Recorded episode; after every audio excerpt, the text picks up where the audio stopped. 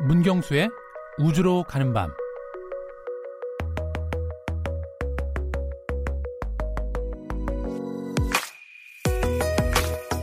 7월의 문턱입니다. 코로나19로 어려운 시기지만 그럼에도 일렁이는 파도와 시원한 계곡을 찾아 휴가 계획 세우는 분들 많으실 텐데요. 여러분과 비슷한 계획을 세우는 사람들이 또 있습니다. 일렁이는 파도는 없지만 물이 흐른 흔적을 찾아 시원한 계곡은 없지만 그곳에 살던 생명의 흔적을 찾아 화성으로 떠나는 겁니다. 지구에서 화성으로 가려면 두 행성의 거리가 가까워지는 시기를 기다려야 합니다. 이걸 회합주기라고 부르는데요. 바로 올해 7월 2년마다 돌아오는 회합주기라고 하죠. 미국의 화성 탐사 로버 퍼서비어런스 이외에도 중국과 아랍에미리트 연합의 화성 탐사선이 화성 탐사에 도전을 합니다. 어려운 시기에 도전하는 만큼 기대와 우려도 있지만 늘 그랬듯이 우리는 답을 찾을 겁니다.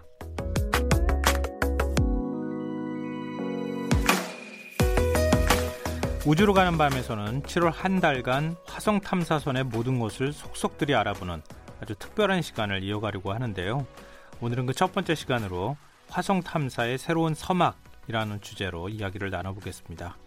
오늘도 문경수 과학탐험가 나오셨습니다. 안녕하세요. 네, 안녕하세요. 네. 드디어 화성으로 가는 시간이 다가왔는데 이 지금 7월 한 달간 화성 탐사에 대한 특별한 이야기를 해주신다고 하는 거잖아요. 네, 그렇죠. 네. 안타깝게도 어제 나사의 퍼서비어런스 탐사선 발사가 좀 연기됐다는 소식이 들렸어요. 네, 그 바로 어제 7월 1일 날에 이제 연기 발표가 있었는데요. 네. 그 원래 처음에는 그 20일 날 발표 그 발사를 하려고 했다가 네. 어 이제 7월 1일 날어 이제 7월 30일이나 아니면 그 이후에 예, 발사를 했다고 하겠다고 이제 연기가 나온 건데요. 네. 어 그 이후 같은 경우에는 이 어, 탐사 로버의 그 조립을 다 한 다음에 이 발사체에 탑재하는 그 과정에서 조금 시간이, 시간이 지연이 될 것 같다고 이야기를 하더라고요. 음. 네, 그래서 이제 연기 발표를 하게 된 건데, 어, 그런데 문제는 만약에 이번에 발사 시기를 놓치게 되면 네. 다시 2년을 기다려야 되잖아요. 네. 네, 그러면 추가 비용이 한 6천억 원이 들어갑니다. 6천억 원요? 네, 2년 동안 보관하는 비용만. 음. 네, 그렇기 때문에 어쨌든 이 기간 안에 발사를 하는 게 이제 최고 좋은 거고요. 어, 그런데 또 재미난 건 뭐냐면, 어, 발사 시기는 원래 예정된 것보다 늦춰졌지만, 네. 어, 화성에 도착하는 시간은 또 똑같다고 합니다. 아, 그래요? 네, 왜 그러냐면, 예. 어, 그 화성 탐사선이 화성 대기에 진입을 해서 착륙하는 과정을 이 화성 궤도선이 촬영을 해야 됩니다. 음. 네, 기록을 남겨야 기 때문에 네. 네, 출발은 늦어지더라도 어, 기술적으로나 이런 것들을 좀 활용을 해서 도착 시간은 똑같게. 근데 추진력을 더 쓰게 되면은 네. 그러면 연료가 소모될 거 아니겠어요? 어, 그렇죠. 그러니까 아무래도 궤도를 수정하는 방향으로 가지 않, 을까 맞습니다. 궤도를 좀 더 정밀하게 계산을 해서 어, 음. 어, 최단 거리로 좀 그 시간에 맞춰서 착륙을 시켜야 되는 게 또 다른 과제로 남아 있는 거죠. 아, 뭐 우리가 서울에서 대전 가는 거하고는 다른 거니까요. 아무래도 거리가 굉장히 머니까 그렇죠. 궤도만 조금 수정해도 네. 뭐한 이 지구에서 한 열흘 정도 시간 정도는 충분히 뭐 그렇죠. 어, 많이 할 수도 있다. 네, 어쨌든 음. 가까워도 5,400만 킬로미터를 날아가야 되니까 5,400만 킬로미터. 네, 상상이 안 되는 거리인데요. 어, 일단 어찌 됐든 네. 우리는 좀 발사가 될 거라고 하는 전제를 갖고 그렇죠. 얘기를 했으면 좋겠는데요. 네. 어, 7월과 8월 사이는 어, 발사가 되지 않겠습니까? 네네. 근데 화상 탐사선 발사를 앞두고 한 달 동안 그러면 우리가 어떤 얘기를 하면 좋을까요? 어, 사실 화성 탐사는 이전에도 이제 여러 번 있던 이벤트인데 그 이번에 화성 탐사선이 발사하는 게 조금 의미가 다른 것 같습니다. 음. 어, 사실 과거 뭐 지난 50년 동안을 지켜봐도 어, 오로지 미국 나사에서 만든 탐사선만 이 화성 표면에 예, 성공적으로 착륙을 했었는데요. 네. 네. 그래서 뭐 미국이란 나라가 우주 강대국이라는 이미지를 가지고 있었는데 어, 이번 레이스에는 중국도 탐사선을 보내겠다고 하고요. 중국요? 네. 예. 그리고 아랍에미리트 연합도 탐사선은 아니지만 궤도선을 보내겠다라고 지금 발표를 한 상황입니다. 음. 네, 그래서 이번 시즌 안에 어찌 보면 이 세 개의 탐사선들이 어, 두 대는 화성 표면을 목표로 또 한 대는 화성 궤도를 목표로 날아가는 거기 때문에 어, 그런 좀 어떤 새로운 화성 탐사의 지형도가 바뀐다는 관점에서 어, 이번 한 달 동안 좀 여러 가지 관점에서 화성 탐사에 대한 이야기를 좀 해드리고 싶습니다. 그럼 다 따로따로 발사하는 거예요? 어, 시기는 다 다르죠. 예. 그리고 네. 장소도 다르고. 그렇죠. 장소 다르죠. 오. 중국하고 미국 화성 탐사선이 가다가 싸우는 거 아닌가 모르겠네. 네, 사실 그래서 뭐 예전에도 제가 이제 화성 탐사 마스 2020 얘기는 많이 해드렸는데 네. 중국은 사실 정보가 별로 없었습니다. 음. 네, 지금 발사를 앞, 앞둔 거의 뭐 지금 지금까지 와서도 네. 뭐 그냥 탐사선의 모양이라든지 그리고 어떤 미션을 할 건지 뭐 이런 것들만 공개를 하지 구체적인 것들을 많이 공개를 하지 않아서 어, 조금 베일에 쌓여있다고 볼 수 있죠. 그러면은 미국 뭐 나사는 다 공개된 거나 그렇죠. 다름이 없고 네. 그러면 중국하고 아랍에미리트는 도대체 어떤 형태로 네. 어, 어떻게 구체적으로 발사할지는 정보가 전혀 없다는 거예요? 어, 일단 그 그냥 일반적으로 보게 되면 네. 그 중국 같은 경우는 텐원 1호라는 이 화성 탐사선을 이번에 처음 발사를 하게 되는 건데요. 네. 예, 어찌 보면 우리가 화성에 가는 데는 단계가 필요합니다.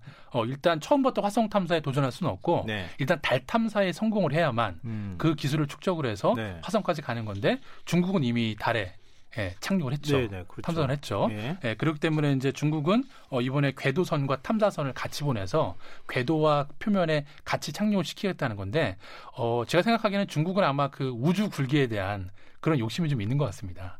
아, 최소한 우주 개발이나 네. 우주에 가는 거 정도는 힘 합쳐서 같이 가면 안 될까요? 네. 근데 아무래도 요즘에 그 우주 개발이라는 게 이제 산업의 영역으로 들어오다 보니까 음. 어, 아무래도 이제 이 산업이 되면은 거기에 필요한 뭐 소자라든지 부품이라든지 이런 것들이 이제 동반해서 같이 발전을 하기 때문에 네. 아무래도 중국 입장에서도 어, 정말 미국과 경쟁 구도에 있는 상황에서 어, 포기할 수 없는 그런 레이스 중에 하나라고 볼 수가 있고요.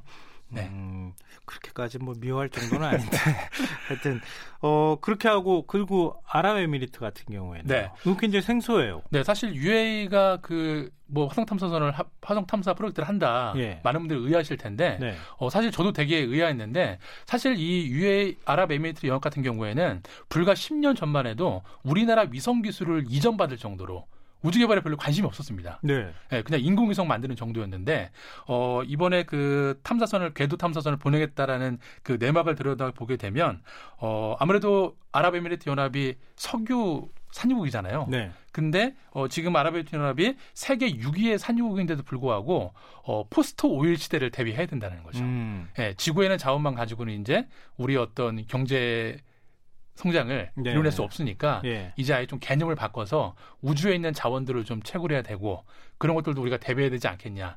어, 커다란 목적은 좀 거기에 있는 것 같고요. 네, 그래서 어. 이제 어, 알음알음 보이지 않게 네. 사실 뭐 어, 우주 탐사에 대한 뭐 기술이나 연구들은 다른 나라에 졌을지 몰라도 네. 일단 자본력을 가지고 있잖아요. 네, 돈 네, 많죠. 돈 많죠. 네. 네, 그 자본력으로 어, 일단 여기는 달을 그냥 skip하고 네. 바로 그냥 화성 탐사에 도전을 하는 거니까. 그래서 기술이 있어야 되잖아요. 그렇죠. 기술은 있으니까 어쨌든 만들었겠죠 궤도선을. 네. 근데 착륙 성공 여부는 조금 두고 봐야 되겠죠 아무래도. 네. 글쎄 돈 많다고 그냥 다 되는 문제는 아닌데. 네. 그런 자체 기술로 그렇죠. 하는 게 아니라 네. 돈 많으니까 많은 외국의 기술자들을 그렇죠. 불러가지고. 네. 그래서 이제 만들어서 궤도선을 만들어서 보낸다. 네. 근데 그런 의미도 네. 좀그 어쨌든 뭐 실질적인 이유긴 한데 또 다른 측면으로 보게 되면 어 아무래도 이제 아랍에미리트 연합이 경제력은 되게 센데 네. 뭔가 자국 내 어떤 청소년들이나 그 저, 젊은이들한테 뭔가 좀 새로운 혁신의 이미지를 준 적들이 많지가 않아서 음. 이번에 만약에 궤도선이 어, 화성에 안착을 하게 되면 어, 다섯 번째로 화동 개, 화성 궤도에 탐사선을 보낸 그런 나라가 되기 때문에 그런 어떤 좀 그 뭐랄까요 어, 대국민 홍보적인 느낌도 많이 있는 것 같습니다. 아, 그렇군요. 네. 각 국가의 어떤 이해관계가 다를 수 있겠지만 네. 역시 돈이 좋구나. 네, 다를 저 한편으로 부러워서 제가 네, 그런 맞습니다. 말씀 좀 네. 드렸습니다. 우리는 아직 뭐달 그렇죠. 탐사선도 도전해 보지 못하기 때문에. 네. 근데 지금 궤도선이라고 말씀하셨는데 네. 궤도선이면은 정확하게 어떤 역할을 하는 거예요? 어, 궤도선은 쉽게 말하면 이 지구 주위를 도는 인공위성이라고 보시면 되는데요. 음. 그 화성 궤도를 돌면서 일단 그 지표면에 있지는 않지만 그 위성에도 이제 좋은 관측 장비들이 많기 때문에 네. 뭐 화성의 지표라든지 또 대기 상태 이런 다양한 것들을 또 연구를 할 수 있기 때문에 어 물론 뭐 다른 나라 것들이 이미 많이 가 있으니까 그 정보를 공유하는 것도 좋지만 자국 내 우주 기술을 축적을 하려면 자기네 궤도선을 가지고서 어 자기네가 수집한 그런 화성의 정보를 가지고 있는 게 중요하기 음. 때문에 네. 네, 궤도선 쟁탈전도 만만치 않죠. 그것도 적지 않은 의미를 갖고 있다고 네. 봐야 되겠군요. 근데 좀 궁금한 점은 네. 지금 미국, 중국, 중국? 아랍에미리트 네. 이렇게 얘기했잖아요. 네. 근데 그 동안에 네. 뭐 유럽, 그렇죠. 러시아, 네. 그리고 일본도 사실 뭐 맞습니다. 강국이라고도 볼 수 있는데 네. 왜 이런 나라들은 다 빠진 거예요? 네, 사실 이번에 그 유럽이랑 유럽 우주국이랑 그 러시아 우주청도 같이 공동 합작으로 해서 네. 그 발, 어, 화성 착륙선을 만들어서 발사할 예정이었는데요. 사실 코로나19가 벽봉이었습니다. 음. 네, 아무래도 연합들이 같이 해서 뭔가 작업을 하다 보니까 네. 코로나로 시설들이 폐쇄되면서 어, 이 개발에 차질을 빚은 거죠. 음. 네, 그래서 이번은 이번 라운드에는 안타깝게도 유럽 우주국이랑 러시아는 예, 화성에 등판을 하지 못하게 되는 겁니다. 인도나 일본도 욕심은 내고 있는 어, 거죠? 내고 있을 텐데 지금 네. 뭐 경제 상황이나 지금 코로나 이슈를 볼 때는 아무래도 뭐 유럽이나 러시아도 못 보낼 정도니까 음. 네, 그 나머지 나라들은 쉽지가 않을 겁니다. 그럼 나사에서 발사하는 퍼서비어런스 네. 얘기를 좀 더 해볼까요? 네네. 이 탐사선에 드론이 장착된다고 하던데 네. 이 라이트 형제 첫 비행에 버금갈 정도로 굉장히 이게 난이도가 있는 거라면서요? 네, 저희가 이제 이 코너에서도 몇 번 그 화성 탐사 네. 드론에서 말씀을 드렸는데 그 라이트 형제 첫 비행에 버금가는 일이다. 라고 말한 이유가 뭐냐면 어 뭐 다들 아시겠지만 그 화성 대기는 지구에 비해서 거의 뭐 대기가 없다고 봐야 되겠죠. 음, 네. 네, 그러다 보니까 어, 지구에서 비행체들이 상승이나 하강을 하려면 이 양력이라는 힘이 필요한데 네. 대기가 없다 보니까 그 힘이 존재하지가 않습니다. 음. 네, 그래서 좀 다른 형태로 만들어서 화성에서 비행을 해야 되는데 어, 굳이 비유를 하자라면 어, 화성 대기에서 이 드론 하나를 비행시키는 거는 네. 지구로 치면은 10만 피트 상공에서 비행기를 띄우는 거나 마찬가지입니다. 10만 피트 상공에서 비행기를 띄운다. 네, 10만 피트면은 지상에서 30km 상공인데 예. 우리가 보통 타는 이런 그 비행기 항공기가 어 보통 뭐 7km, 8km 상공을 날아다니잖아요. 뭐 고도 그렇죠. 뭐만 미터? 그렇죠. 뭐 그 정도로 네. 그거에 두 배, 세 배 되는 높이에서 네. 이 비행체를 띄워야 되는 거니까 음. 그것도 뭐 동력 있는 게 아니고 프로펠러를 돌려서 아 그러네요. 네. 그러니까 이번에 사실 이 퍼서비어런스 발사가 지연이 된 것도 어, 마지막까지 이 사실 이 화성 탐사 드론을 테스트하고 그리고 또 조립하고 그 과정에서 조금 더 지연이 되지 않았나 그런 음. 생각도 좀 해보게 됩니다. 그러니까 우리 이제 비행기 같은 경우에는 네. 어, 터빈 엔진을 갖고 있잖아요. 그렇죠. 공기를 뭐 없는 고, 공기가 네. 부족한 공간에서도 공기를 압축시켜서 그렇죠. 네. 그래서 이제 같이 폭발시킨 다음에 맞습니다. 이제 비행기가 추진력을 얻게 되는 네. 건데 네. 지금 그 정도로 대기가 없는 상태에서 그렇죠. 터, 터빈 엔진도 아니고 그냥 프로펠러를 돌리는 네. 거기 때문에 굉장히 어려운 일이다. 네. 그 탐사선에 감사패가 실려간다는 건 무슨 얘기예요? 네, 사실 저도 이 기사가 뭐 며칠 전에 기사가 떴는데요. 네. 어, 코로나19 의료진의 헌신에 예, 우리 인류의 막 고마운 마음을 담아서 이 퍼서비어런스 탐사선에다가 어, 이 헌신을 상징하는 그래픽이 담겨 있는 어, 이런 명패를 달아서 어, 이 퍼서비어런스에 탑재할 예정입니다. 그냥 지금 고생하는 의료진한테 감사패 주면 안 되나요? 네, 근데 이제 그 내막을 들어보니까 어, 나중에 우리 미래세대가 화성에 갔을 경우에 네. 어, 이런 걸 보면서 어, 정말 이렇게 헌신했던 사람들이 어, 헌신했던 사람들이 있었고 음. 또 코로나라는 정말 팬데믹 상황을 만들어왔던 전 지구적인 위기가 있었다라는 거를 좀 경각심을 심어주기 위해서 어, 이런 명패를 달기로 했었는데요. 그 작년에 저희 그 코너에 출연했던 그 나사의 폴륜 교수님, 네. 네, 폴륜 교수님도 국내 이제 언론과 인터뷰를 통해서 어, 그런 얘기를 좀 많이 하셨던 걸로 제가 이제 검색을 하다 보니까 나오더라고요. 음, 제가 그냥 상상력을 동원하자면 네. 앞으로 이제 몇 세기 뒤쯤에 네. 어, 우리 후손들은 화성에다가 진짜 네. 기지를 만들고 거기에 진짜 사람이 살 수도 있잖아요. 그렇죠. 근데 퍼서비어런스가 있다는 네. 사실을 몰랐어요. 그때 어느 순간 네. 어, 화성 표면을 다니다가 네. 뭔가 이상한 물체를 발견했는데 네. 그때 이 코로나19에 어, 그때 헌신했던 의료진에 대한 뭐 네. 뭐 감사패 같은 게 딱 발견이 된 거죠. 음. 어, 그래서 야, 그 시절에 몇백 년 전에 살던 사람들은 네. 야, 이런 일이 있었구나.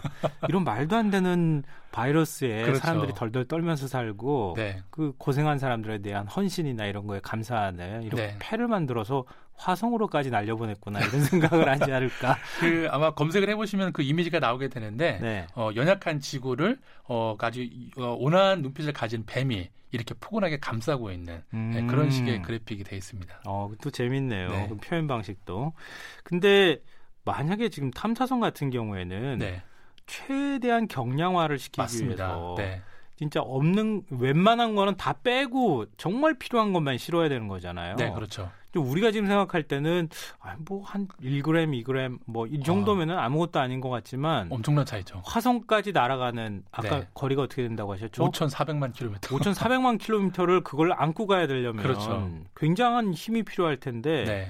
이 감사표를 탑재하겠다고 하는 생각을 하는 건 좀 쉽지는 않았을 것 네, 같아요. 사실 결정이 쉽지 않았는데요. 네. 그 이렇게 좀 제가 그 비유를 드리면 맞을 것 같은데 어, 지금 인류 우주 탐사 역사를 다 한번 다 거슬러 올라가 보면 유일하게 그 탐사선에 어, 실험 장비 외에 다른 거를 부착했던 게 보이저 1호에 붙어갔던 그 보이저 골든 디스크 음, 네. 그거 외에는 한 번도 없었습니다. 음. 예, 그러니까 그거는 정말 우리가 어 어디에 있을지는 모르지만 우주에 있는 다른 생명체한테 우리 지구에서 이렇게 살고 있다라는 거를 우리를 소개하는 어떤 명표였잖아요. 네. 근데 그 이후로 거의 70년 이후에 어, 이 코로나 19 의료진한테 이 감사패를 달아서 화성으로 보내는 거니까 정말 보이저 1호의 골든 레코드만큼 그 정도의 값어치가 있다는 거죠. 아. 이제 코로나19가 인류를 많이 바꿔놓긴 그렇죠. 바꿔놓는 것 같네요. 맞습니다. 진짜 어. 이런 것들을 보면은 다시 코로나 이전으로 돌아갈 수가 없다 네. 이렇게 얘기하는 말이 지금 우주 개발이라고 하는 여기에도 적용이 네. 되는구나 이런 생각이 좀 들면서 왠지 좀 짠한 느낌도 드네요. 네, 맞습니다. 참. 음, 그리고 지난달 크루 드래곤 발사도 그렇지만 이번에 화성 탐사선 발사가 우주 산업에는 상당히 큰 영향을 미치겠는데요. 네, 사실 그때 크루 드래곤 발사할 때도 이제 앞으로 어떻게 변할 거다라고 제가 전망을 해드렸는데 네. 그 요즘 정말 한 달 뭐 일주일 사이로 기사를 보게 되면 어, 그 행보가 더 빨라지는 것 같습니다. 어, 이제는 확실하게 어떤 그런 이런 것들이 민간 영역에서 뭔가 이제 산업으로 발전할 수 있다라는 가능성들이 검증이 됐기 때문에 예. 예, 아마 뭐 이번 화성 탐사 발사가 성공을 한다라면 이제 정말 뭐 미국뿐만 아니라 정말 전 세계적으로 이 우주 산업이 정말 이제 산업의 영역으로 본격적으로 들어오는 그런 시기가 될 거라고 많은 전문가들이 전망을 하고 있습니다. 음, 최근에 본 것 중에 달에 있는 먼지나 이런 게 콘크리트보다 네. 뭐 엄청나게 어, 강도가 어, 강해서 네. 그걸 어떻게 좀 갖고 올 수 있는 그렇죠. 방법이 없을까 이런 얘기까지 나오고 있을 네. 정도니까 어쨌든 뭐 운송 수단이 만들어졌으니까 네. 이제 담아오는 거는 네, 또 다른 전문가들의 몫이겠죠. 네, 알겠습니다. 자, 그러면은 오늘 화성 탐사선의 모든 것을 속속들이 알아보는 시간 첫 번째 시간이었는데 어, 어떤 곡을 소개해 주실 건지 궁금하네요. 네, 오늘은 글로리아 게이노가 부른 I Will Survive라는 노래입니다. 네, 영화 음. 마션의 OST이기도 한데요. 네. 그 화성에서 뭔가 고난 조, 어, 조난당해서 그 어려운 상황에서 이 음. 노래를 들으면서 힘을 냈던 그 모습이 떠올라서 아마 지금의 상황과도 우리가 좀 어, 비슷하지 않나라는 생각이 들어서 뭐 지금 이제 네. 화성에 탐사선 보내는 음. 나사 직원들한테도 그렇죠. 하는 말이기도 하면서 네. 코로나19 때문에 네. 힘들어하는 우리 국민들한테 선사하는 노래도 될 수 있겠군요. 네, 맞습니다. 창백한 푸른 점을 벗어나 붉은 점의 세상에 들여놓는 위대한 한 발 응원합니다. 지금까지 우주로 가는 밤 문경수 과학탐험가와 함께했습니다. 오늘 모바일 상품권 당첨자는 홈페이지 공지사항에서 확인하실 수 있습니다. 끝곡으로 영화 마션의 OST죠. 글로리아 게이너의 I Will Survive 들으시고요. 전 내일 다시 찾아뵙겠습니다. 지금까지 시사평론가 김성환이었습니다. 고맙습니다.